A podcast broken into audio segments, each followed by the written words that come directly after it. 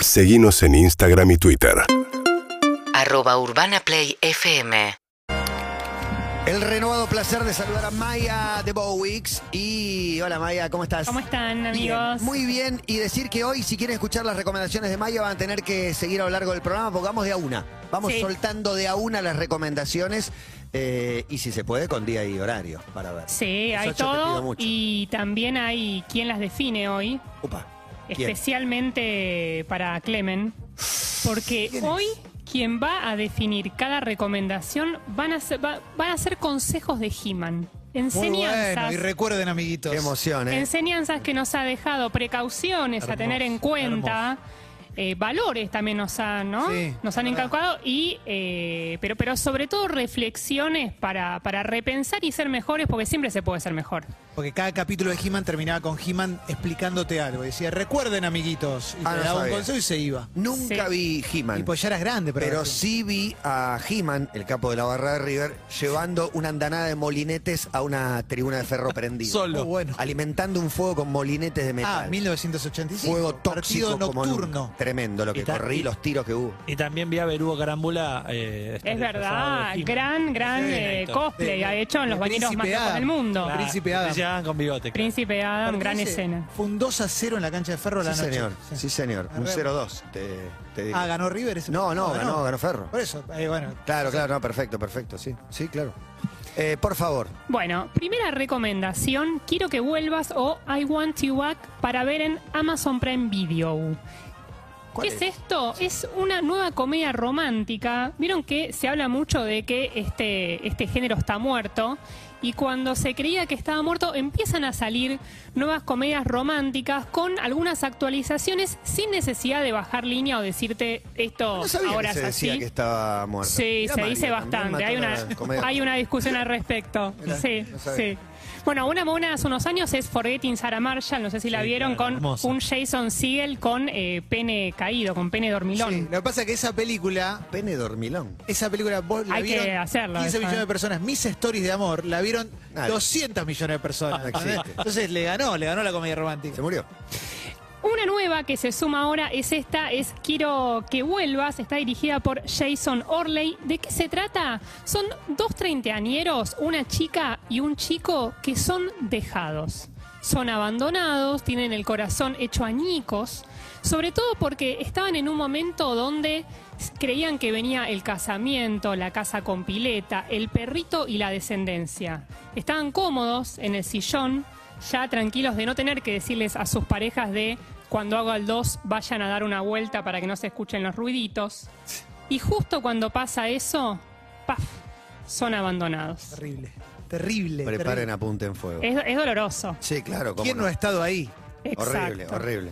Estas dos personas se conocen porque trabajan en el mismo edificio y se hacen hermanas de la tristeza. ¿Conocen este término, hermanas de la tristeza? Sisters of Mercy tengo yo, pero de la piedad. una Es, acompañarse en el dolor, en ese desamor, por ejemplo, estolqueando a sus ex juntos. Pero sin Ah. intenciones de que pase algo más entre ellos, simplemente la No, no, es como acompañarse en el dolor. Van a ver, por ejemplo, con Air al cine. Sí, o sea, no una romántica, bueno, es un poco romántica, pero, Peliculón. pero es un peliculón, pero bueno, hay, hay como mucha acción. Pero sobre todo van a buscar una estrategia juntos para que vuelvan con ellos.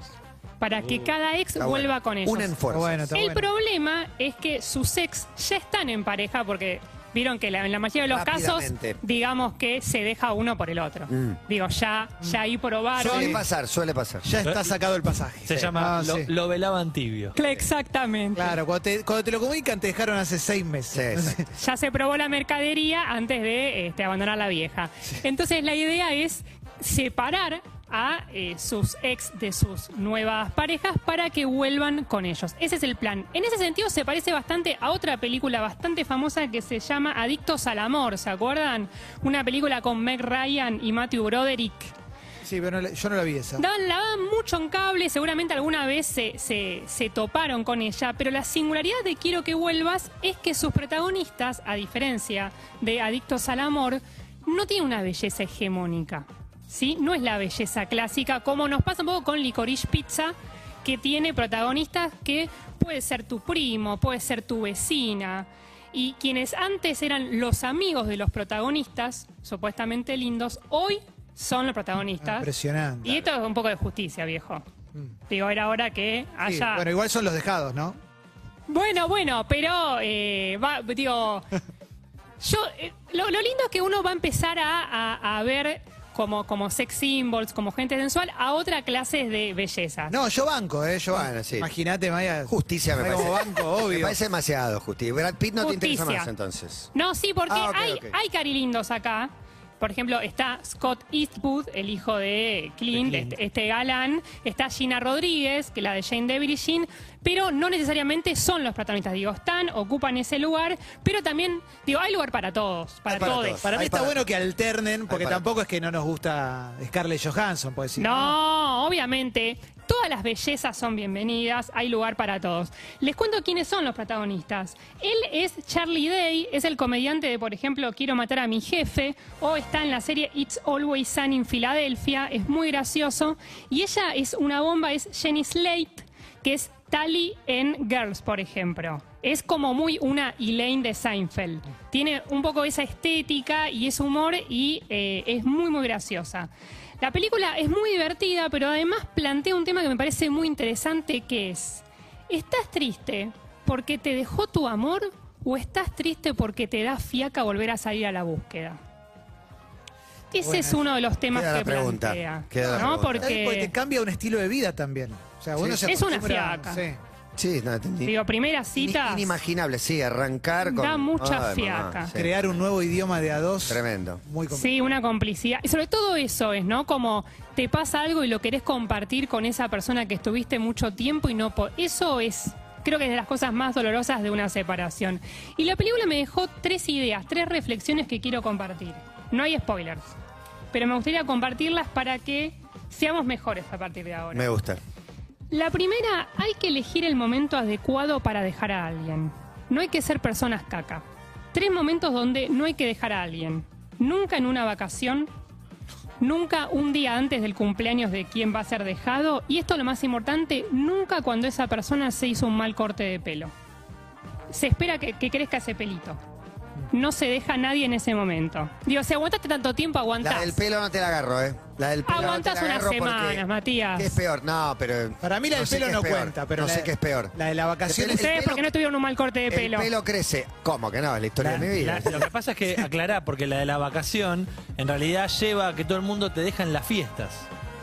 Y después vienen las vacaciones que ya estaban arregladas y ahí es peor también. Yo no agregarle las fiestas también como Y bueno, ahí Agrega- agregamos una cuarta. Agregale el altar. Por ahí. Bueno. Claro, bueno. ¿Acaso? En el velorio de la, de la abuela, Por ¿no? ejemplo, o sea, no, del claro. padre. Pero el velorio ya está, pues ya está llorando. Digo, ya seguí llorando. Para mí Sí. no es tan grave en un velorio. ¿Viste tu abuela? Bueno, yo tampoco quiero estar acá. Chao, me voy. La segunda, no hay que quedarse con la superficialidad de las personas. Ningún hombre musculoso le va a ganar a la, auto- a la alta autoestima de un petizo y ninguna mujer con cara armónica, nariz respingada, le va a ganar a una narigona que hace buenos chistes. Esto es para aprender. Esto es ley. Firmado, Y- sellado, sí, garantizado, Lo firmo María yo, Bowie. lo firmo yo. Ahí lo que te puedo decir es que los chistes garpan, no todos los petizos tienen la autoestima tan alta. En general, son. Pero son más de, más, de, más de bronca. Puede ser. Por el motivo que sea. Hay que armarse en la vida y bueno, uno lo Los hace cuando Napoleones puede. y los Claro. gallardos. Y la tercera es, tu ex no está tan feliz como se muestra en Instagram. Eso todos lo saben, pero es difícil ponerlo en práctica. Todos Y lo sufren. Uno quizás lo, lo- lo- digo, intelectualmente lo entiende, pero a veces lo olvida. Me parece también otro, otro mensaje. Es buena, es buena. Bien, bien, bien, bien. Es muy buena. esa. Sí, lo único, doy un aviso. Si están mal en pareja, no se acerquen a esta película. Bien. Si están solos, si están bien, mírenla. Pero digo... Es muy importante esto que está diciendo Sí, Maya. sí, sí. No ser descuidado porque puede generar un problemita. Y salen algunos temas que, digo, eh, pu- pueden causar problemas y yo no quiero separar una pareja, digamos, que sean otros los temas que los separen, pero no esta columna. Pará, si te querés separar y no tenés el coraje para decirlo, ¿tengo la una película? Ahí ¿Tengo está. una peli? Y sacás el tema. Cuando termina... Sale solo, sale solo. Y sale solo, y sí. Tremendo. Y tenemos un consejo de He-Man que va a definir esta recomendación. Todos han visto cómo los trucos de Orco no siempre resultan como él los ha planeado. A veces se vuelven en su contra. Lo mismo ocurre con aquellos que siempre se burlan. A veces sus comentarios causan serios problemas a terceras personas. Así que asegúrense antes de hacer una broma o una burla a cualquier persona. Podría no resultar como lo habían planeado y alguien podría salir perdiendo un dedo o un brazo o incluso hasta un ojo. Y ninguna broma vale la pena de eso, ¿o sí? Nos veremos pronto. Muy bueno. Pará, no, puedo, no lo puedo creer. Yo que no vi He-Man, no. No. puedo creer que esta sea la voz de He-Man. Es un vendedor de maní con chocolate del Atlas, del Atlas No, Recoleta. es el señor Burns. Era la misma voz del señor Burns. no, no tiene voz de He-Man. Es el padre de Tila. No puedo habla. creer que tenga es la el voz. padre de Ah, claro, por eso. Es Duncan, No, es Man at sí, Arms. Este sí. era Man at Arms. Claro, la voz de He-Man es otra. Ah, la voz no. de He-Man es más... Claro, ¿cómo hacer la voz de He-Man? No, no. No, la, la voz de He-Man es más Pero toda, una, varonil. pero toda una generación entendiendo que quizás haces una broma y te pasas un poquito y alguien pierde un ojo. Sí, es verdad. O Igual un en, los, en los 80 todo era... No lo hagas porque vas- te vas a sacar un ojo. Eso es como el consejo Se Se más habla grande que me mucho. Te mucho podés de morir. drogas. La Sí. bolsa, la bolsa en la cabeza. Es verdad. No, te podés quedar sin aire, te podés morir, un ojo. Es, es verdad. Maya de Bowix, primera recomendación, adentro. Suena la radio. Ush, tenemos Pará. más. Qué bueno que no recomendación le para tiró ir. Godoy, eh. Qué bueno que no le tiró Godoy porque ahora puede estar investigando con nosotros. Tenemos más, traigo un thriller dirigido por Steven Soderbergh, alguien a que, un, un gran director, director Claro. de Traffic, de Erin Brockovich, de los strippers de Magic Mike. Pero lo interesante es que esta película que se llama Kimi, alguien está escuchando, se estrenó el viernes pasado, está guionada por David Kep, que es por ejemplo el guionista de Jurassic Park, de Misión Imposible, La muerte le sienta bien, digamos, un, un escritor muy noventas. ¿Y ¿De qué, trata- ¿De qué se trata esta película? Es, ¿Vieron esos asistentes virtuales tipo Alexa? Que vos Sí, le claro. decís, Eh. bueno, y te responden, Alexa quiere una milanesa con fritas del bar de la esquina. Exactamente. Y Alexa la pide.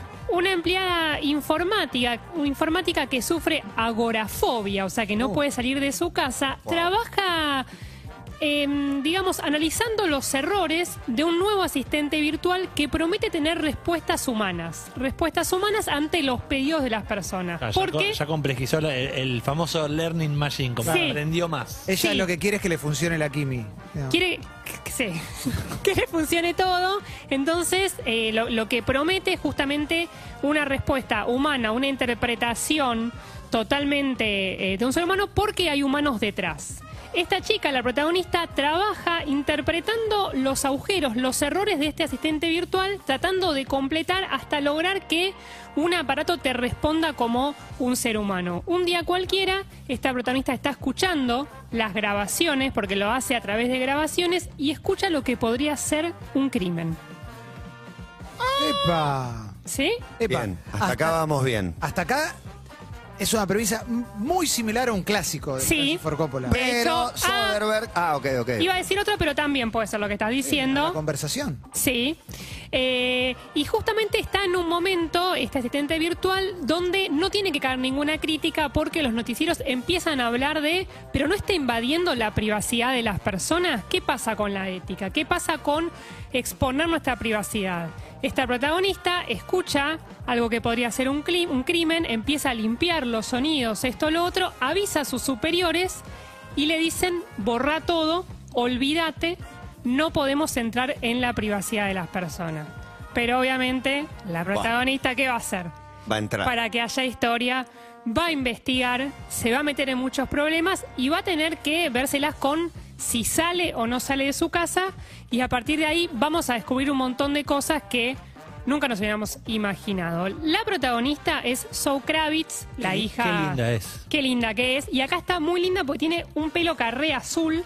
Está muy rara. Quizás la vieron en la serie de alta fidelidad, vieron la película que se hizo serie. Es interesante la serie. A mí me gustó. A mí también me gustó. Sí, sí, sí. También estuvo, se me fue el nombre ahora de la esta con Reese Witherspoon, Nicole Kidman, eh, Big Little Lies. Sí, también Era par- estuvo era en parte esa. del elenco de Big ¿Y no es. Gatúbela o algo así? Es? Gatúbela, también sí, está como explotando a más no poder, pero acá tiene un look muy, muy, muy lindo.